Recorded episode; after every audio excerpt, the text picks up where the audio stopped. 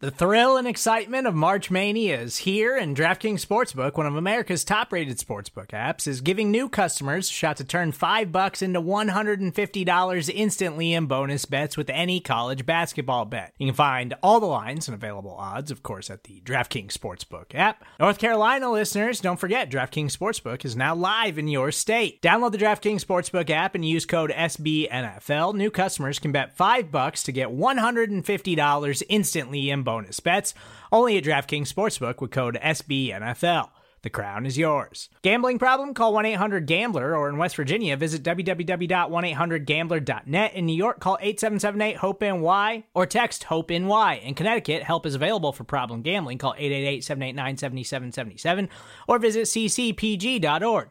Please play responsibly on behalf of Boot Hill Casino and Resort 21 plus age varies by jurisdiction. Void in Ontario. Bonus bets expire 168 hours after issuance. See DKNG.com slash B ball for eligibility, deposit restrictions, terms, and responsible gaming resources.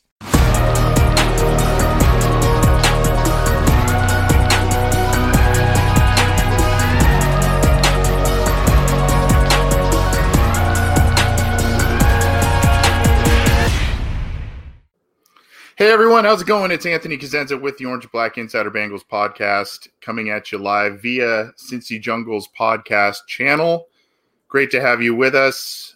Wish we had better news to, to bring you this week, but the Bengals fall to 0 9 as they lose to the Ravens, predictably lose to the Ravens this week. Zac Taylor still searching for his first win as an NFL head coach, as uh, as we all are looking for that as fans as well. So, been a rough season to say the least. Again, I'm Anthony Cosenza, and I'm joined as usual by John Sheeran. John, uh, how you doing, buddy? You hanging in I mean, there? That, that is definitely one way to look at it. Another way to look at it: the Jets won, the Falcons won, the Dolphins won again. The Redskins unfortunately didn't play, so there's still one win, but a lot more cushion at the top of the draft order, my friend. That's always good news for me. Yeah, and I think that's really the the silver lining that everybody is looking at. Um, as we as we discuss the Bengals in 2019 and as the season continues to to progress or uh, I don't know regress, I guess, uh, depending on how you want to look at it. We'll talk about some interesting stuff that happened this weekend. Not only the Bengals, we'll we'll, we'll start it off with some Ravens talk. Uh, you know how the, the game unfolded, some news and notes with the Bengals, and how that pertains to certain things with the team going forward. We will talk about the LSU Alabama, the the mega mega game, um, basically a, a, playoff game, I guess. Uh, if you wanted to, that that wasn't really a part of the official bracket, but it sure seemed like a a playoff game. And there were two, obviously, two quarterbacks that the Bengals and their fans had eyes on, as well as a myriad of other players that are go- probably going to be high picks in the next couple of drafts that were on display. So that's we're going to talk about that. Um, and then we're going to talk about a draft strategy, maybe that at least an idea to throw out there that not a lot of people are talking about when it comes to the Cincinnati Bengals as they hold the very fir- the, the first overall pick in the 2020 draft. Things could change, but we will give you the updated draft order and a different strategy, maybe that a lot of people aren't really thinking of as the Bengals move to 2020. John, let's just kind of start it off. I mean, there's there's really the, the big thing to talk about with the Bengals is how Ryan Finley looked against the Ravens. Uh, I mean, y- you lose by five touchdowns at home off a bye week. Uh, to me, that's just unacceptable, despite the shortcomings on the roster and everything. Um, we'll get to Finley in a second. Your just kind of overall impressions of the Bengals and their what they looked like and their loss against the Ravens, especially to me, especially disheartening. Second time around, you, you face the team, you think you got a little bit of a better handle on them, but guess not. Yeah, I mean they played him four weeks ago and it was a lot closer because you know Lamar Jackson and that offense, you know, they, they were still effective in terms of total yardage and whatnot, yards per carry, but it was just it was Lamar, it was Lamar, it was the Lamar Jackson show, and there was nothing that the Bengals could possibly even hope to do to stop him. And I know they had Andy Dalton emulating Lamar Jackson in practice for you know, I, I it wasn't the worst idea in the world because there's literally no one else on the Bengals roster that can possibly emulate what Lamar Jackson can do. Just like there's no one else in the NFL that can emulate what Lamar Jackson can do in terms of a preparation standpoint. Bill Belichick talked about that uh, the week before, uh, leading up to the Patriots game where the Baltimore Ravens beat them by 17. They were like, oh, how, how, are we going to stop? How are we going to stop Lamar? How do we game plan for this?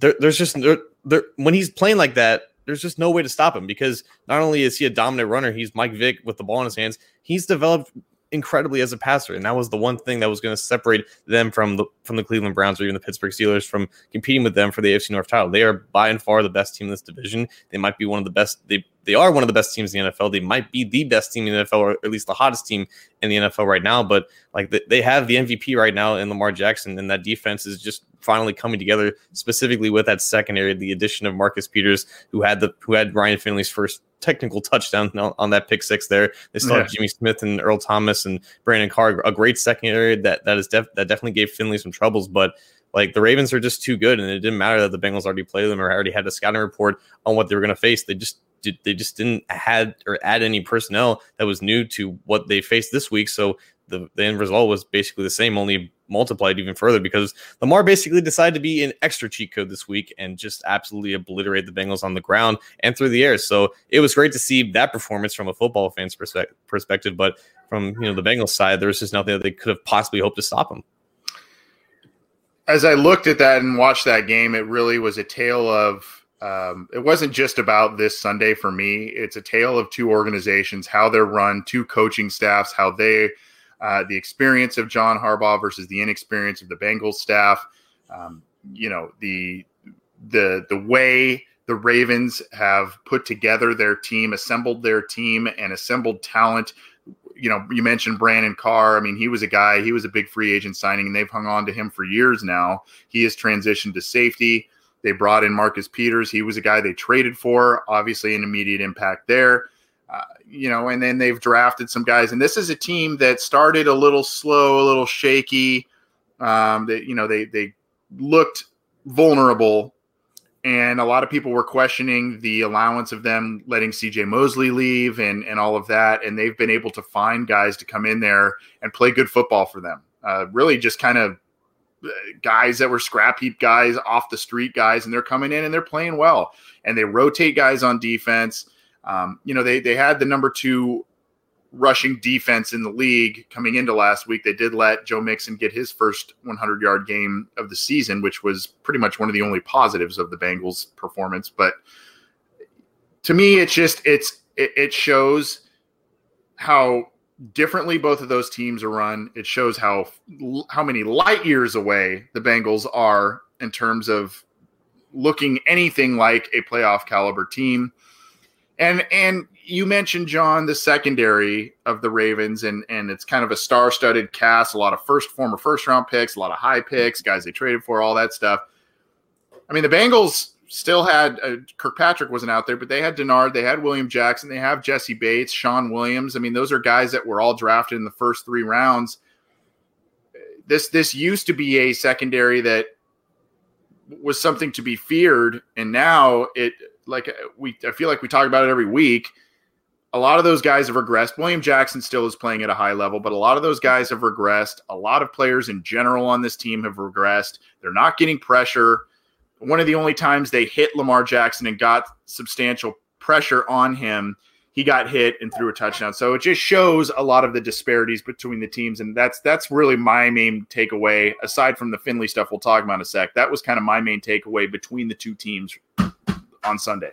Like like you, you summed it up pretty perfectly. And there's like three things that really make the Ravens the poster child for what we as football fans should come to expect for our own franchises. And the three things are they address the quarterback position appropriately and then designed it and built an offense to function properly around him. So they traded up back in the first round for Lamar Jackson. They knew Joe Flacco wasn't going to cut it. And they said, okay, Lamar is not the traditional quarterback that teams usually invest in. How are we going to maximize his talent? Well, they hired Greg Roman to build an offense that he is familiar with building with quarterbacks of his talent, Colin Kaepernick, Tyrod Taylor, just name a few.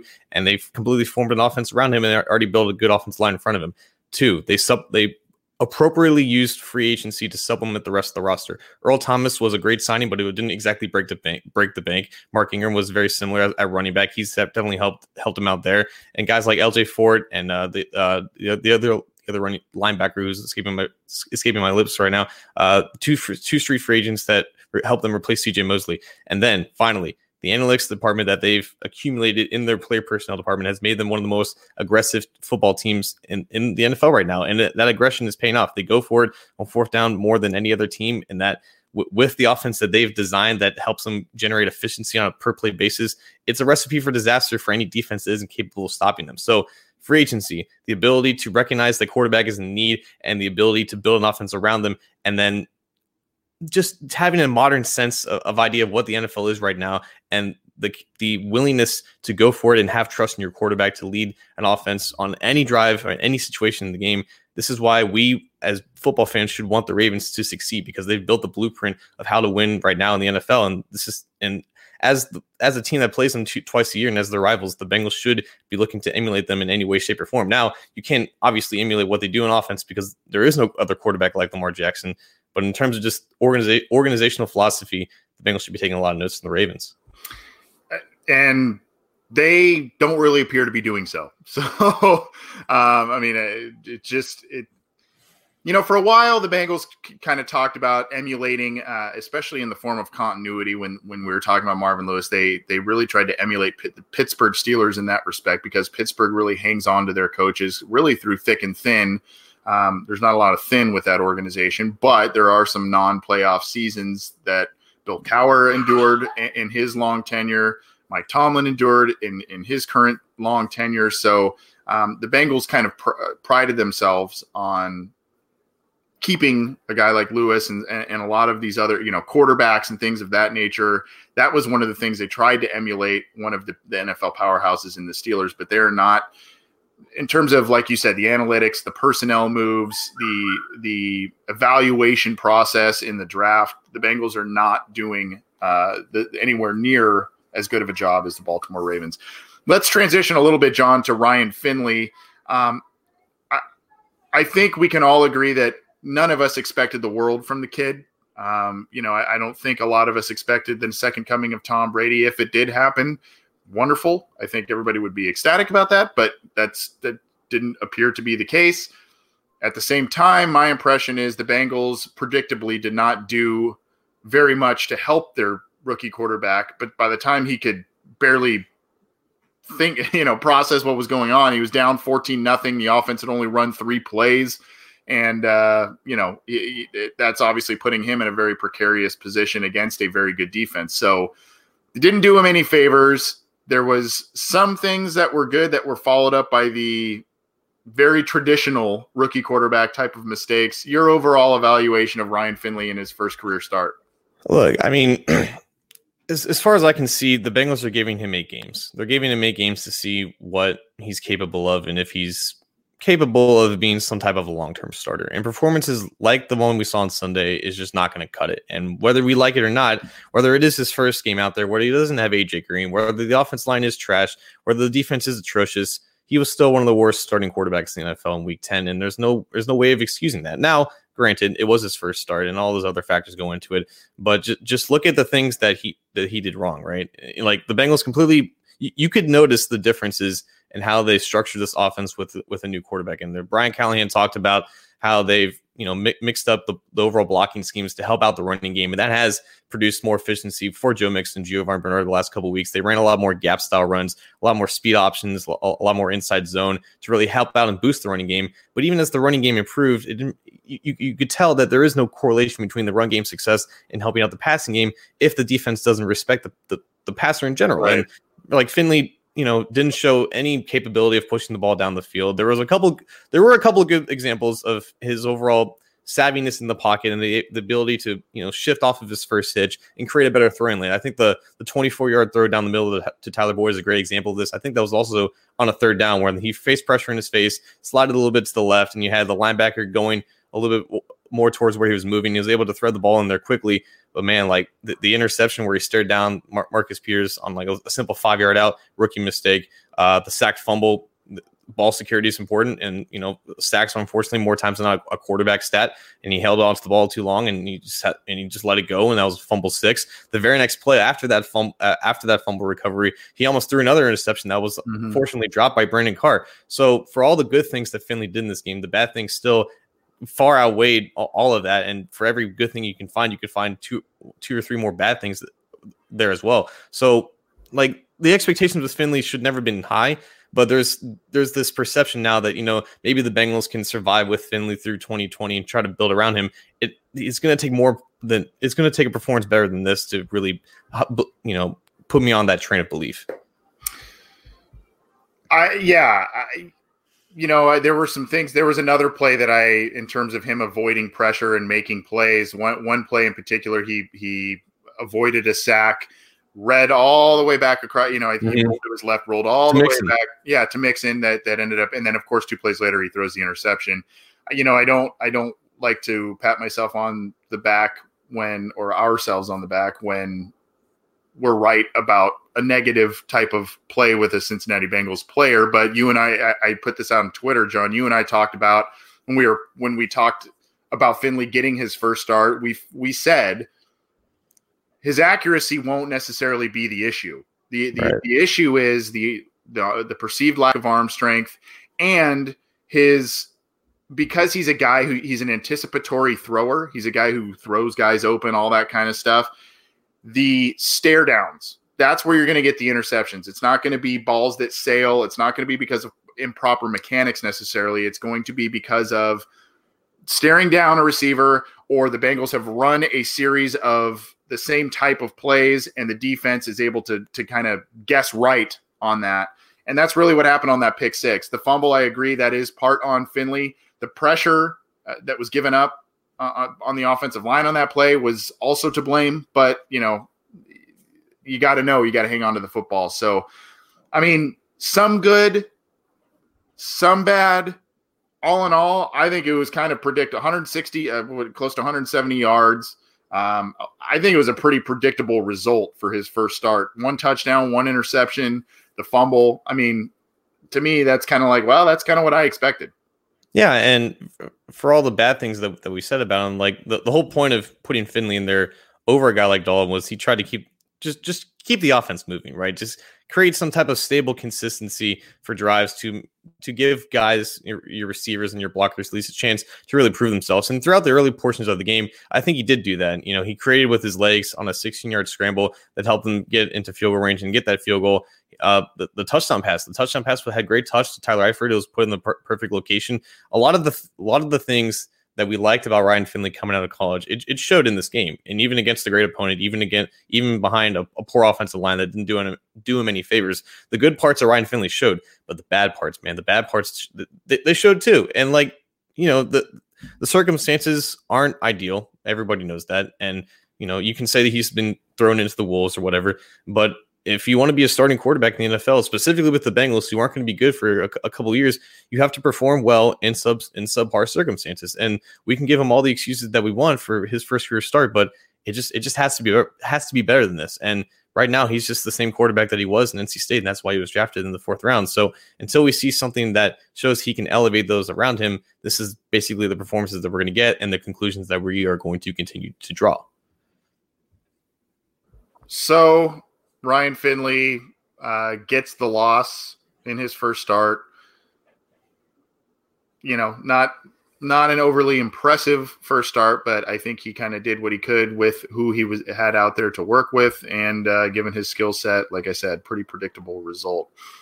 The one other thing that came out of this, kind of moving on from Finley, the the one other thing that came out of this game, John, Preston Brown was exposed in coverage down the field. I think it was a, a 17 yard touchdown to Mark Andrews in the, you know, Lamar Jackson just kind of flicked the mm-hmm. wrist and, and threw the touchdown pass. And Preston Brown predictably was, you know, a step or two behind in coverage. He really hasn't looked very good this year.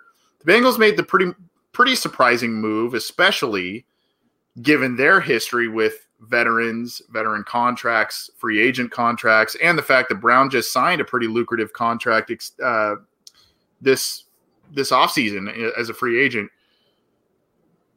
They they cut him. Uh, and they're eating over five million dollars in dead cap space in doing so. Your your thoughts on that? I've got another, you know, kind of question to ask you about this. But you're were you surprised by this move? Do you think it was the right move at the right time? Um, I mean, I'm seeing a, a, couple of people ask us about it tonight already. We got a text tonight about it. So I, I guess I'm just kind of curious. To me, I was very surprised. Um, I, I, thought that this was something that, though though might have been warranted in terms of his play, I thought it was pretty surprising in terms of the timing.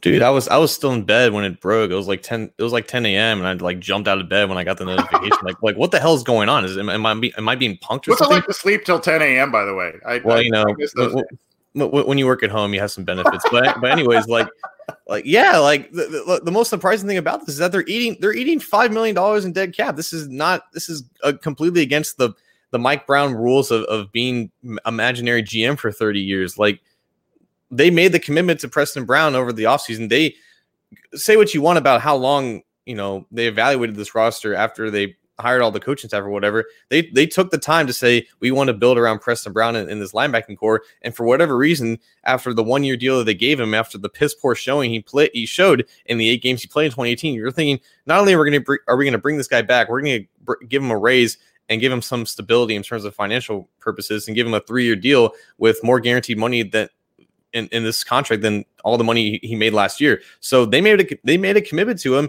and they saw him just severely regress even further from what he was last year, and say you're done. And I think one of the biggest reasons behind this was the comments that Zac Taylor made in, in the press game post conference was that you know he was looking at the linebackers specifically, saying that they were not only underwhelming on the field, but there was just a lack of leadership there. And I think we all pointed to Brown being the de facto voice of leadership in that group, being the veteran, being the guy who's been around the longest, being the guy who just got paid. And apparently he wasn't even doing that. And I, there was reports that he was supposed to be under 240 pounds in training camp, and he showed up like 255, and basically Vontaze Burfict esque, just being overweight and not committed to being better. So not only did he not improve, he did, he didn't obviously step up as a leader. And those were just things that I guess Zac Taylor w- wasn't going to buy in this situation. Dead cappy damn. So it was the right move to make because it countered out a awful move by even giving him three year contract in the first place. He was not the, the step to improve this linebacking corps at all. And the, the showing that he that he had in the first 10 games this season definitely proved that. So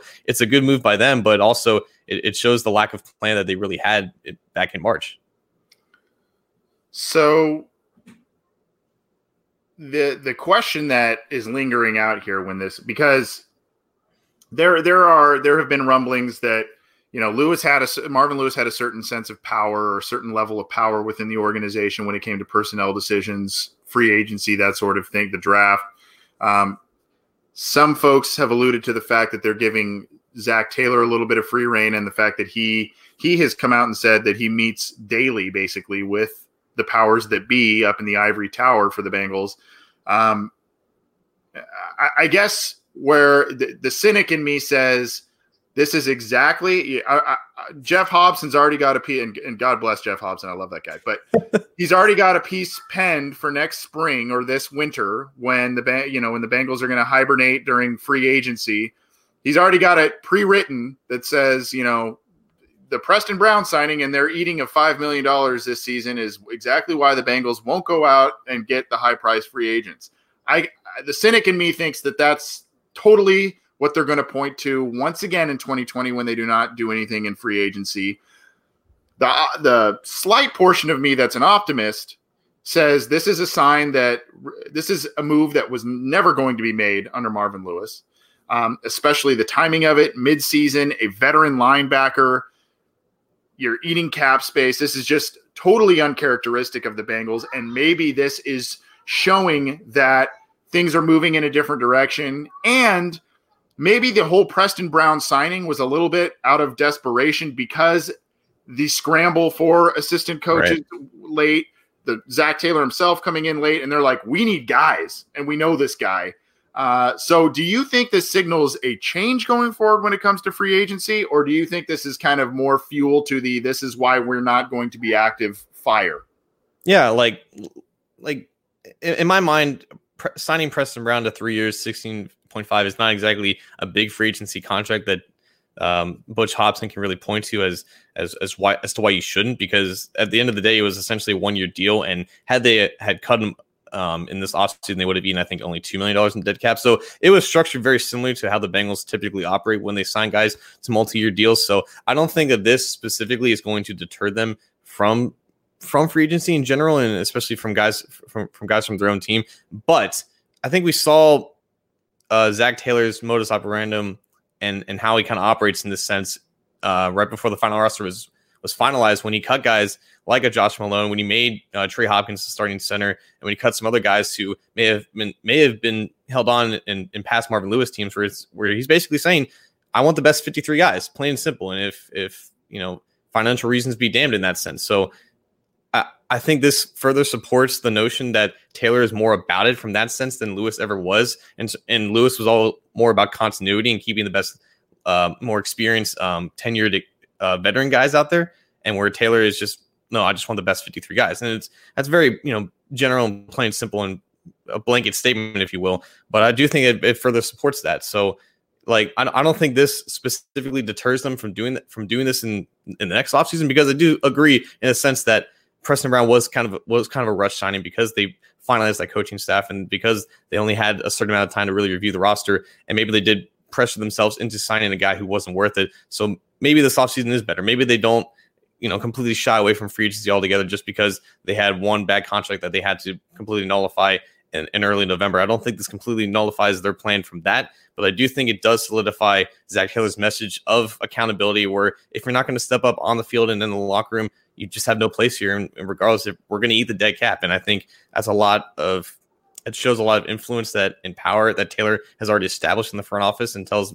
tells tells someone like me that you know he may be he may he may not be doing well right now in terms of record, but he's he's got a lot of you know leeway in that front office, and he might be around for a little bit longer than than we than we may realize. The last question that I want to get your thoughts on with Preston Brown before we move on to the thoughts on Joe Burrow and Tua Tagovailoa and other items that are on the docket here tonight.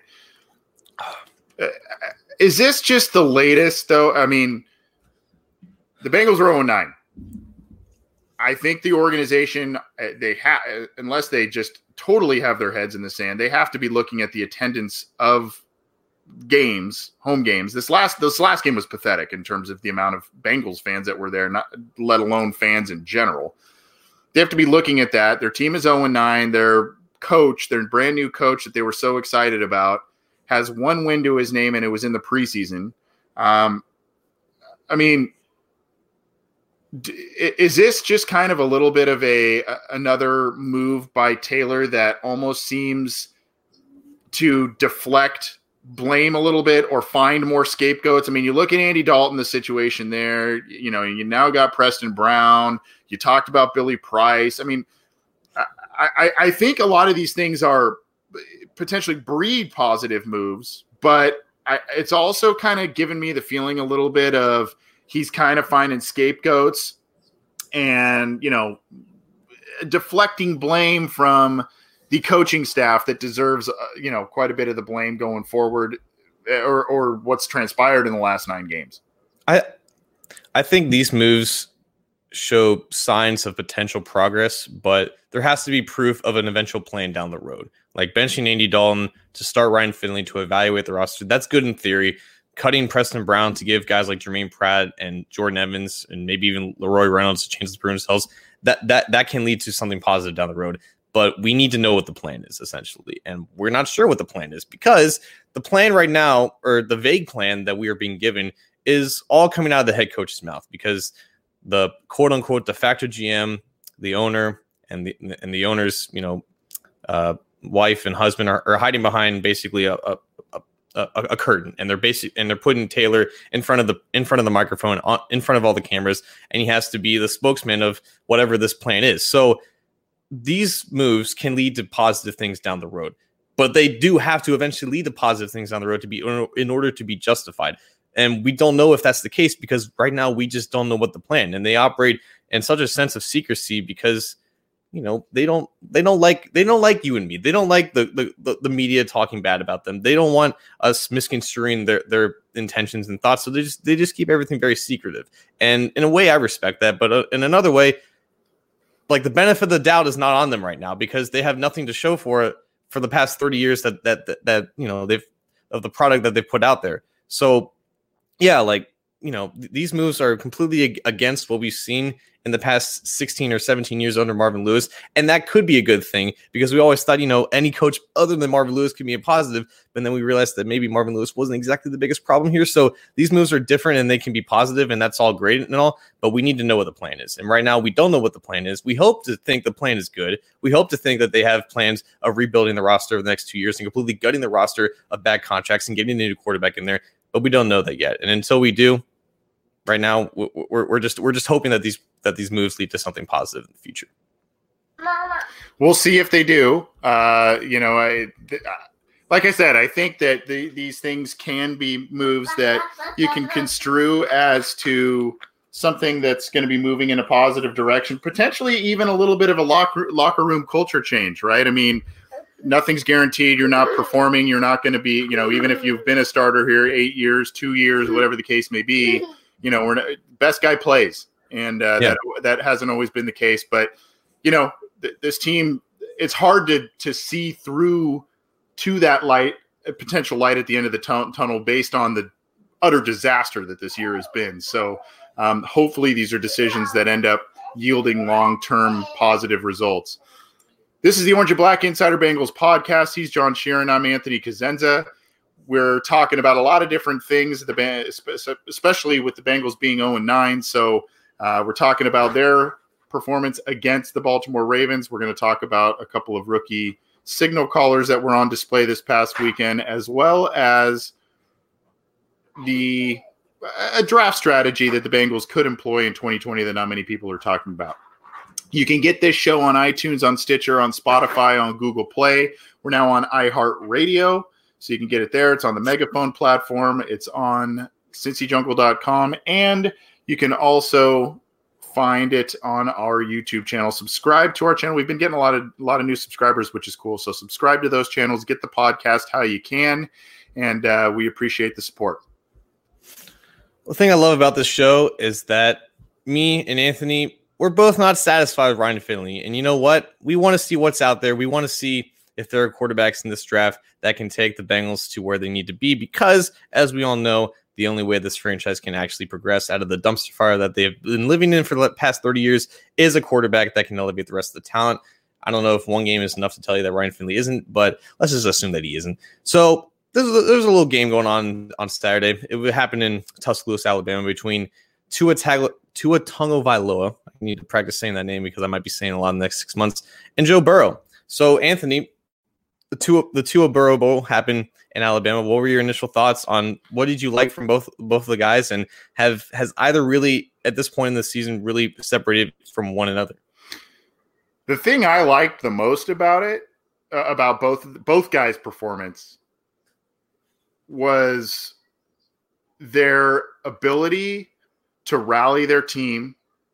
Uh, either when a team, you know, for for Tua his ability to rally his team back from a pretty big. I mean, I think they were down like 20 points or something at some point. Mm-hmm. His ability to rally them back and his ability to potentially get them to, to close to tie and and keep moving the game forward potentially into overtime, even though his top receiver dropped two touchdown passes right in his breadbasket that were beautiful passes by Tua. Yeah.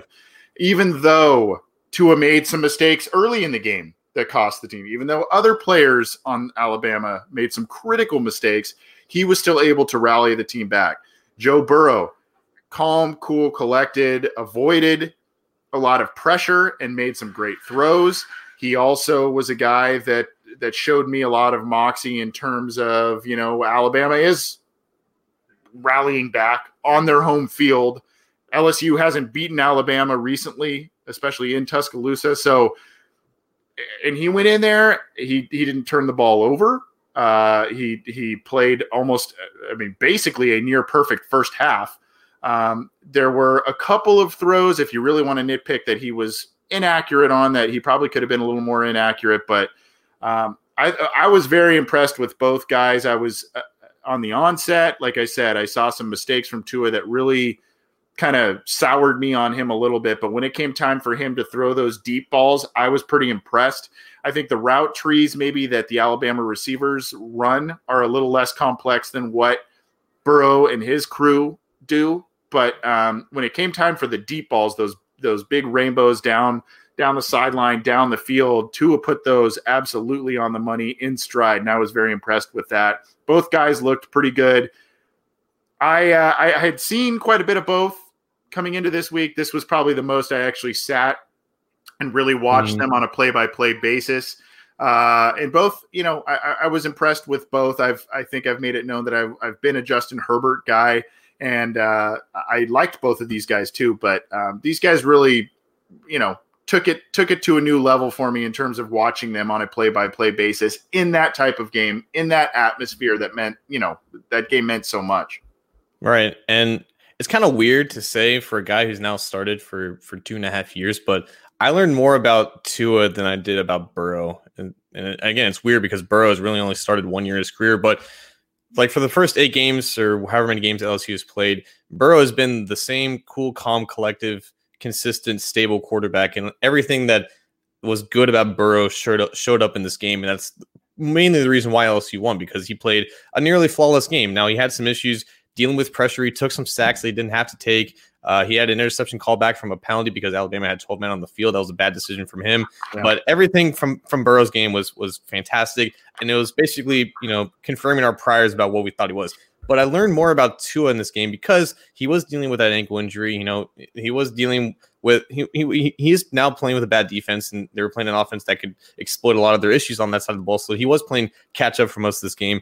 But like you know, he, he dealt with he definitely dealt with more drops and more inconsistent play from his receivers in this game compared to Bo or compared to Burrow, excuse me. And he and you could tell, you know, towards the second half that the ankle was definitely giving him troubles. But man, like like you said, man, like the big time throws, the all around placement and accuracy, the quick release, they, they all showed up. And just just him dealing with, with pressure in his face and really overcoming some of those obstacles late in the game to make some of those big time throws. That was something that we haven't really seen from him specifically this year. But also, mind you, like this guy, like is still pretty new to playing in the fourth quarter because Alabama is so used to blowing teams out early yeah. that he doesn't have to play late in these games. So this was also an extra workload for him and an ability to show that you know he can you know at least try to bring teams back you know when your defense is faltering. So that was fun to see from Tua as well. I, I think you know obviously Burrow's stat line looks a little bit better, but this is the first time I ever like charted a, a, a, college game from, from both quarterbacks. And I wanted to look at, you know, their throws beyond the line of scrimmage, not counting throwaways, not counting spikes. And for the most part, both of their both both of their productions were pretty similar, taking out some of those plays. But you know, it, it, it was interesting to see how much of LSU's offense was predicated on going towards the short uh, right side of the field and how much Alabama is more spread out. Even the, even though you only see them throw a lot of you know slant flat uh, combination routes and whatnot, and, and trying to attack the deep left side of the field, but also going under pressure. Like Tua was very inconsistent under pressure, and played a lot more conservative compared to Burrow. He, you know, made the wise decisions to throw it away, or he just basically gave up on plays and tried to do his best to avoid sacks and whatnot. Burrow, you know, I, I, think he held onto the ball a little bit too long for some of those times. He ended up rushing a lot more than Tua and making plays with his legs, which is something else that we haven't seen. But the one thing from Burrow that I wanted to see more was how he he could create under duress, and a lot of times he ended up just running the ball and you know trying to gain as much, as much yards as possible. But neither really made any crucial mistakes. And in, in a stage that was this big with such big playoff implications, it was great to see both of them really battle it out and really play up to their ability. And you know, I, I asked you, you know, if either one of them has separated from separated from one another from the pack. And I still think it's extremely close, and it might come down to what your preference is for what specific traits you want from a quarterback. And and I think you know both of them have positive traits in spades, but it really just comes down to what type of quarterback you want to build your offense around.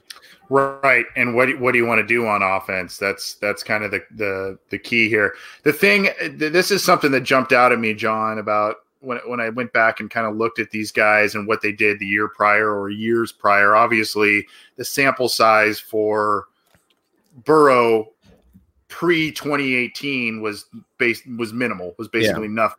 Um, so, uh, but here's here's what's crazy to me with Burrow. You look at it, 13 games in 2018, 28 almost 2,900 yards, a 7.9 yards per attempt average 16 touchdowns, five interceptions.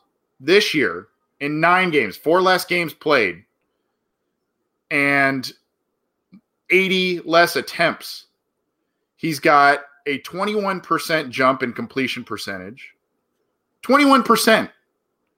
He has close to 3,200 yards. So he's got basically 200 more yards passing in four less games. He's got 33 touchdowns and four interceptions. Tua, a bit more consistent, uh, especially from 2018 to 2019. You know, 69% completion percentage last year. He's at 70, almost 71% this year. He had close to 4,000 yards last year.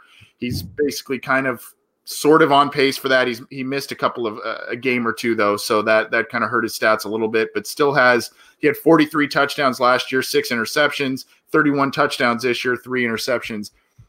I still, you know, and, and as I looked at Burrow's stats in particular in this big jump, a lot of people say you know, if you look at his last four games, you, you kind of saw, start to see him heating up, and then obviously into this season, whereas Tua's been a bit more consistent. I guess my question is, and we're receiving this question too, in in on Cincy Jungle's Facebook page and the YouTube channel. What are kind of the ceilings for this guy? So is is Burrow? Is this kind of his ceiling now, or is he still growing as a quarterback? And does Tua's consistency show that you know that's he's just kind of going to be at that pretty high to, to very high level, or is he going to be limited in the NFL as to what he can do based on the surrounding talent with at Alabama that he has to work with? This is definitely an, an, important question and a question that needs to be asked. I think when, when you're talking about ceiling and overall potential, specifically with quarterbacks, you do have to, in a sense, look at not only their best season, but their overall body of work. And I think Tua's consistency over a two and a half year span speaks to the ability of consistently playing at a high level. And for quarterbacks who do have end up with solid career production in college, it's a testament to them actually reaching whatever p- potential that they have. Now, Tua is going to have you know, metrically, analytically, looking at the data for quarterbacks going back to even the 1960s in terms of completion percentage, touch and interception ratio, and strength of schedule, he's going to have a ceiling of that of a Pro Bowl quarterback. But the fact that he's been doing this for now for over two years in the SEC, in Alabama, even with all that surrounding talent, yada, yada, yada, he's going to have the ability to actually, you know, looking at the history of the position to actually reach that potential. With Burrow, like you said, you know, those, those four games at the end of 2018, it really showed that he was starting to, you know, kind of find his form. And then his first year and in the second year, really starting, he's now putting it all together. I think Pro Football Focus said um, in, in their latest mock draft, Mike Renner's latest mock draft, when he mocked Burrow to the Bengals, that, you know, PFF had graded Burrow, uh, had graded four games of Burrow's 2018 season with an 89 or above. So he was playing at an elite level throughout some games of 2018, but it was just in- incredibly inconsistent because that that offense had hadn't brought in Joe Brady at that point. They hadn't maximized the you know the surrounding talent around Burrow, but he was starting to put it together. And then you know they saw they, they, saw it all coming together. And then in 2019, it basically exploded into what we're seeing now. So I think Bur- Burrow is also a little bit older, I think, than Tua, e- even though he's he's had less o- overall starting collegiate experience. So it is fair to say that Burrow hasn't officially reached his consistent maximum potential, but you are seeing that he's still on the uprise, and Tua is basically playing at, at a consistently high level, which, in my opinion, makes him the more safer prospect to, to consistently produce. But in terms of what Burrow is doing, it's hard to ignore that potential is essentially the same level. It's just a little bit more questionable if he can sustain it because we've seen less of him. So, my takeaway, I still, I mean, it, unfortunately, Herbert didn't play last weekend, so kind of you kind kind of couldn't talk about all three of them playing and and maybe compare and contrast on the same day. But um, especially when it comes to these two, I think the consensus top is that those those three guys are the top three guys in the class. I think everybody can agree on that. But yeah. when it comes to these two in particular, to me, I think Burrow does. I, he does. He doesn't have wow arm strength. He's got pretty good arm strength. Um, I think the the anticipation, the footwork, and kind of the intangibles are, are there. I think Tua throws probably a better deep ball, and he also has similar int- intangibles. I think Burrow kind of does everything at a pretty well or higher level. Um, who do who did you did? I mean, did one kind of raise themselves over the other? I mean, I, I guess I was a bit more impressed with Burrow, but it's still pretty close for me, really, with all three guys it's still pretty close and it's still extremely early. Like like how they perform down the, the final stretch and into the playoffs is going to be really the tipping point about you know which guy has the upper leg over the other. And again, it, it's all about preference, what you want. I think I think the NFL in general is going to like Burrow a little bit more because they're, they're seeing what he's doing in that offense. That offense is more translatable into what you know an NFL coach and an offense coordinator is going to have him do. But with Tua, I think teams are also going to like that his overall body of work is more consistent, is more sound, it's more concrete, and they can kind of get a better grasp of it. And also, like, you know, NFL teams shouldn't be afraid of, of the height issues anymore, shouldn't be afraid of the general stereotypes that have, you know, plagued quarterback evaluation for for decades now because guys like Russell Wilson and Lamar Jackson are really breaking barriers for for what a guy like Tua for what a guy who looks like Tua can be. So I don't think that's necessarily going to be an issue, but again, it comes down to what you want them to do. And I think both of them have different have different play style strengths, but but both of them have the same kind of objective, tangible strengths and whatnot in terms of overall quickness of release, placement, accuracy levels, the ability to maneuver and manage a pocket, the, the, the, ability to make adjustments and checks at the line of scrimmage and put guys in the right in the right spots in the right alignments and make make checks to the run game. Both those guys do this extremely well, and it's going to make this this race for QB one even that much more exciting for how they play for the rest of the season. I think, like again, like I'm more at this point, I'm more confident that uh, Tua is going to reach whatever ceiling he has in the NFL. And again, it's still November, it's still early in the process, but the way that Burrow consistently keeps playing, it's just hard for me to not put him above Tua right now because he's just playing a little bit better. And you know, maybe that's a testament to his natural talent over a guy like Tua and what maybe different strengths that he has. But it's just it's just hard to really place one over the other because both of their strengths and weaknesses really counter out each other very well, and it's going to be interesting to see how they finish.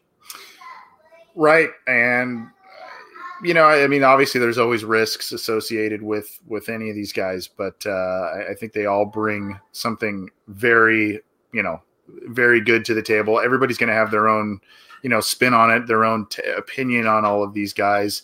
Um, you know, I, I remember. I, I think this game kind of really spotlighted what these two guys can do and do well, and, and they do a lot well. I remember a few weeks ago um, Greg Cosell, who's a very respected, you know, NFL film guy, quarterback film guy, he said that Justin Herbert is a guy that a lot of teams would like because he's kind of he can do a lot of things in a lot of different schemes and and fits a lot what teams like to do in the NFL. So it's really kind of what the teams like and what you know what, what they want to do going forward. I think these guys all bring something very valuable to the table. There are risks associated with that, especially when using a high pick, but. uh chances are one of those three are probably going to end up being the Bengals' first pick come next year. And obviously, like you said, John, it's early because pre-draft workouts. I don't know if likely not, but these guys could opt to throw at the combine and and outside of their pro day, and that changes things. And then obviously, you know, someone runs well or whatever, you, you know how the how the pre-draft hype goes. So uh, things can change, but really entertaining game in terms of LSU Alabama. Even if you were, did not have any connections to the schools or anything like that, and you just kind of wanted to see these two quarterbacks play, uh, it was it was it was a fun game to watch for sure. Absolutely. This is the Orange and Black Insider Bengals podcast. I'm Anthony Cosenza. He's John Sheeran, and you are joining us. Uh, thank you for joining us live. If you are doing so on Cincy Jungle's Facebook page and our Orange and Black Insider YouTube page, we like to simulcast or simul stream, however you want to call it. We like to simultaneously broadcast our show on both of those platforms. So thanks for tuning in. We will be doing a listener questions segment Friday. We didn't get to one this last week, so we're going to try and do it this Friday afternoon. Seeing a lot of questions, obviously, about Colin Kaepernick and all kinds of stuff. So we're going to try and get to that those on Friday. Uh, in our listener questions, there are still there is still time for you to submit your questions to us. So do that via email, via Twitter, hit us up on the OBI line, um, or you can call in that day for uh, you know to, to have your question answered on air. So we'll do that as its own show, as we've kind of done over the past few months. So join us for that on Friday afternoon. If you're unable to, you can get this show on iTunes, on Stitcher, on Spotify, on Google Play. You can get it now on iHeartRadio. You can get it on Megaphone at cincyjungle.com, and as I mentioned, on YouTube. We're going to close things up here, John. I kind of had a thought both uh, you know, you look at the, how the Bengals performed on Sunday, and you saw all kinds of issues, all kinds of roster holes, and yes, that's injuries. Yes, you know, it's poor drafting. It's all kinds of things, but uh, this team needs a lot of help, a lot of help at a lot of different spots. You look at, you know, the the game we just talked about, the LSU Alabama game. and you see the quarterbacks there. As we currently sit here, John, the Bengals hold the number one overall pick. And the how it goes right now, we'll kind of I'll kind of do just kind of maybe the top half of the first round because really I don't know, you know, for our sake for the discussion we're going to have, this is kind of where we're going to go with it. Bengals hold the first pick, Redskins at number 2, Giants at number 3, Jets at number 4, the Dolphins at number 5, Falcons at number six, Broncos at number seven, Buccaneers at eight, Browns at nine, Cardinals at 10, Lions at 11, Chargers at 12, Jaguars at 13, Raiders at 14, and that's from the Bears. Titans at 15, Colts at 16. Okay. Let's just say that order kind of holds up in in some fashion, pretty close to that there you could one could make the argument that the Dolphins at five, potentially the Falcons at six, the Broncos maybe at seven, the Buccaneers at eight, maybe the Lions at eleven, maybe the Chargers at twelve, maybe the Jags at thirteen, and Titans and Colts at fifteen and sixteen, all may be coveting a quarterback the one of the things that you know basically there's been two fields of thought for the Cincinnati Bengals as they hold the number one pick going into next year in terms of fan chatter. A lot of people think that use that number one pick, get the best quarterback that's on the board, start over, from scratch, get the most the guy at the most important position, and then build your team around that from there. Others say go Chase Young. He's the best player overall in the draft. He's an impact player. You've seen what the Bosa brothers have done. You've seen what the Watt brothers have been able to do and the impact that they have on their respective teams. You take the best player and you move on. The one scenario that not a lot of people are talking about, John, is a trade out scenario for the Cincinnati Bengals where they trade back a few spots. Yeah, they may not get a Joe Burrow, maybe not even Tua, but a Justin Herbert could be there. Or if Justin Herbert goes higher, maybe Tua's there chances are, depending on how far back they trade, they could trade to a spot where they're still able to get one of those top three, collect picks from a team maybe like Miami that has that arsenal of high picks, still get a good quarterback, get the offensive lineman they need, get the linebackers they need, and really kind of address a lot of different stuff with high end players in high rounds. Not a lot of people are talking about this. Is it just because it's a dumb idea? Uh, so I never saw the movie Draft Day, but there's a scene that, or at least a still picture from that movie that I've seen before. It kind of looks like this.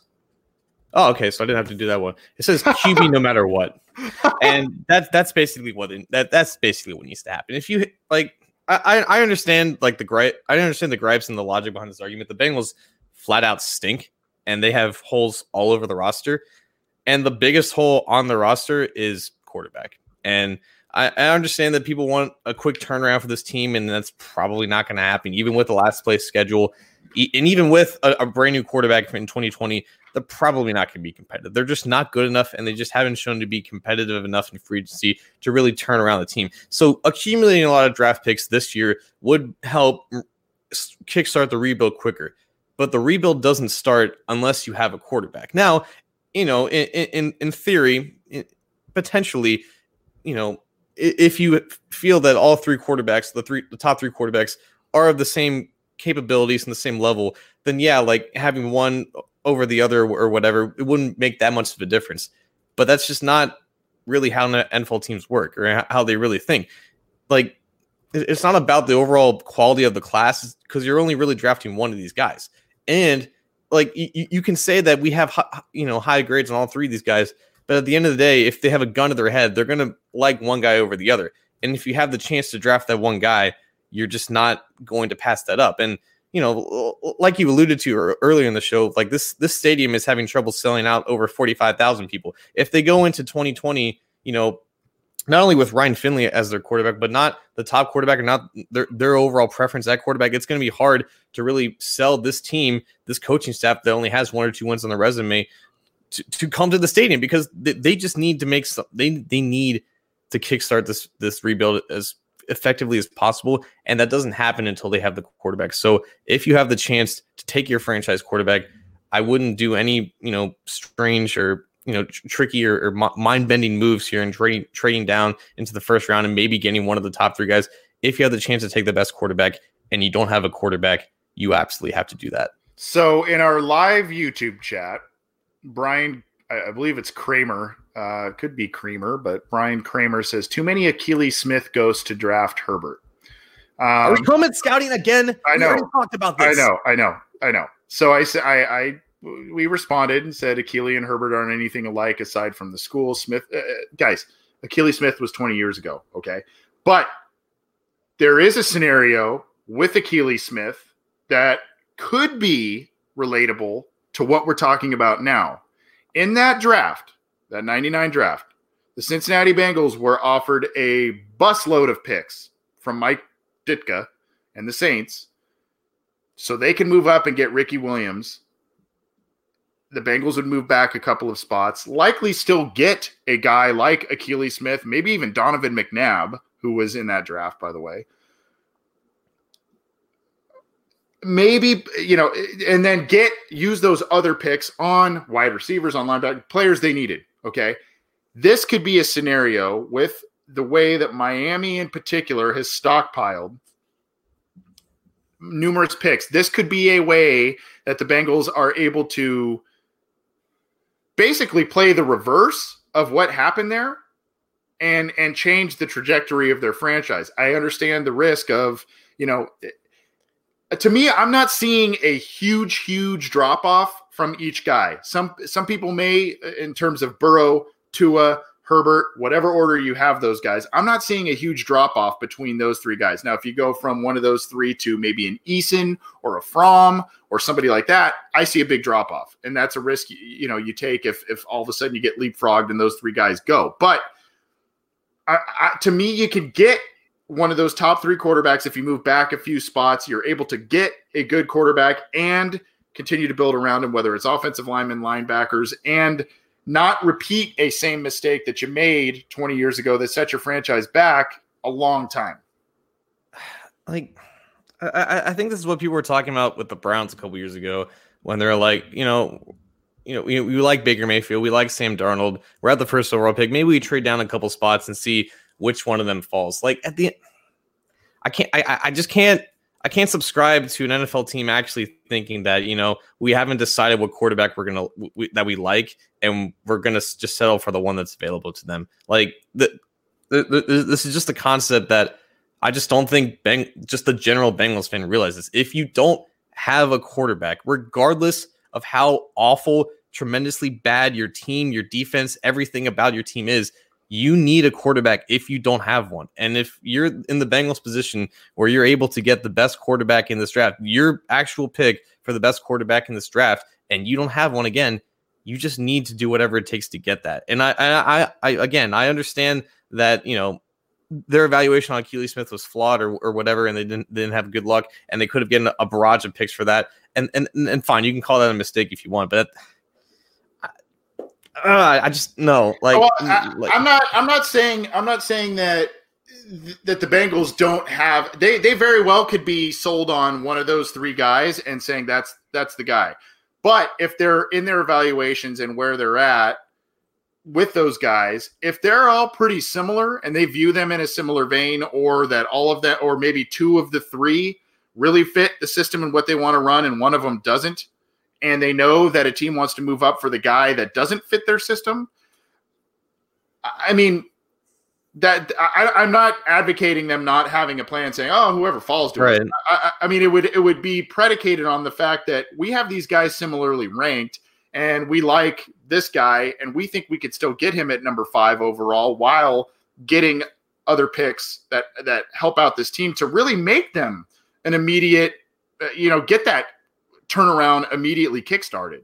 That's I, it's just a scenario that not a lot of people are talking about. I think there's validity to it, but based on your size and your eye rolls, my friend, I'm like no, there, there is all right, all right. There is validity to the to the strategy in general. I just don't think it applies as well when you're talking about a position so important as quarterback. Yeah. I, I think at the end of the day, when when you're in late April, you have you know set in stone evaluations and you have clear definitive rankings and tiers at that position when you don't have a quarterback you need to do everything in your power to get a quarterback and you need to set aside all other needs to get that quarterback and, and, and at the end of the day you can have you know very close very close grades in one another but you're going to have a clear one two three and you're going to want your one over your two and your three. And I just think at the end of the day, that's going to overrule any other savvy trade moves that they that they could make at the at the at the top of the first round. Yeah, and by all indications, the Bengals uh, will have that number one overall pick. They will probably hang on to it. This is not a team that does a lot of wheeling and dealing on draft day anyway, draft weekend anyway. So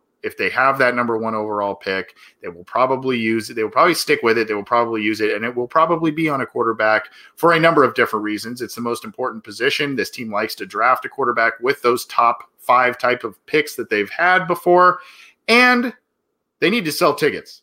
Uh, yeah. Uh, plain and simple. And the guy that's going to help a quarterback's going to do that. Chase yes. Young is not. You need to understand. You people need to understand that they cannot sell this team if they draft Chase Young and ignore a quarterback. That's just yeah. not going to happen, and they're not right. going to do that. Right, and, and I, I that's why I think the trade back a few spots scenario, grab a quarterback and grab other players, that is a more likely scenario than the Bengals staying put at number one and grabbing Chase Young. I think they're getting a quarterback no matter what, and I think it's either going to be at number one overall or they're going to trade back, get picks, and and work the draft that way. I think what's more likely is the and and maybe even the the most wise move is to stay there, take the number one guy, and and move on from there. But you know, Miami has stockpiled picks for a reason. That team is not very good, and they have a lot of roster holes as well. They also have tried to get as close to the number one overall pick as possible while stockpiling first round picks. And hell, the Raiders that the Bengals play this week, they they traded away all their stars. They got first round picks. All of a sudden, they're five and four, and they're one of their first round picks. Josh Jacobs is having a rookie of the year type of year. So teams do that. Obviously, the Raiders didn't use it on quarterback, but that's kind of my point. The Bengals did not do anything at the trade deadline to stockpile high picks. This is their opportunity to do that while still potentially being able to get one of the top quarterbacks in the draft. I think it's a scenario that – not a lot of people are talking about that uh, maybe a viable strategy, but maybe it's not the wisest. I don't know, but uh, I, I, do think there is at least some wisdom there. Uh, if you get more picks, especially high picks, this team needs a lot of help. That's the bottom line. Yeah, absolutely. Well, good discussion, John. I think I know where you stand as of this point when it comes to what the Bengals should do with the number one overall pick. And you know, I don't. Eh, you I know what? If they do do that and they do happen to get a quarterback, a good quarterback fall into the laps, you know what? All all the more power to them. But only a quarterback is going to help them restart right. this rebuild immediately. Yeah, eh, yeah, and uh, you know there are pros and cons to each. There are risks associated with with each. Hell, they can move back, and all of a sudden, like I said, they get leapfrogged, and those top three quarterbacks are gone, depending on how far back they move. So, um, just an interesting thought. And uh, as we start to, as we have to start focusing on the draft, as evidenced by what this program consisted of tonight. John, we're going to wrap up, buddy. What uh, what else? What what other things do you want to address? What final thoughts do you have for us before we bounce out? Oh man, I think I already popped a blood vessel, so I'm just going to take a breather for a little second. If you have anything to say. Okay. Well, I uh, definitely didn't want to make create that type of issue for you. It, it's, it's too, not, you're too young to have blood I'm, pressure I'm, issues. I'm friend. telling you, it's it's too it's too early for this, man. We have like five months to go of arguing about Chase Young and, and quarterbacks, and I'm just I'm just not I'm not sure if I can do it right now. I, I need I need a I need a break, and I'm gonna be ready. I'm, I'm gonna be ready by February. I'll be I'll be ready. Yeah. So I, I I'm gonna say this. I for those who follow me on Twitter, um, I kind of was thinking out loud, and that's really kind of what Twitter is, believe it or not. But uh, I was thinking out loud, kind of via Twitter, and there might be a chance that I'm I'm thinking about going to Vegas for the draft. Oh. Um, I usually go to Vegas at least once a year, maybe twice a year, and it's usually in the spring and, and or summer. I have never been to the NFL draft. Um, I'm not promising our listeners anything really, but if we do that, um, I think that would be a lot of fun. I think we could probably do something with the show from there, um, potentially get some good interviews and exposure and all of that. So if we do that, I would love for you to come. I would love for any of our listeners, if they end up coming, meeting up with us, that would be awesome. Um, just something I've been thinking about. It's not too far in terms of proximity for me, but uh, I don't know. Vegas in the draft just is really appealing, you know. Uh, I mean, man, if you get me out in Vegas, the draft might be the last thing on my mind. So I know, I know, I know. You know, and then you're like, oh, do we have to work? Uh, uh, but it would be, um, it would be fun to go, and uh, I think you know, I think we'd I've have you ever been to the draft? I've never been to the draft. I have um, not. I, I, don't necessarily see the appeal of going to it unless it is in a location like Vegas where you're basically just the draft is just like a side thing that just happens to be there. But yeah, that I mean, hell, it, it might as well try it just to see how it works in a place like Vegas.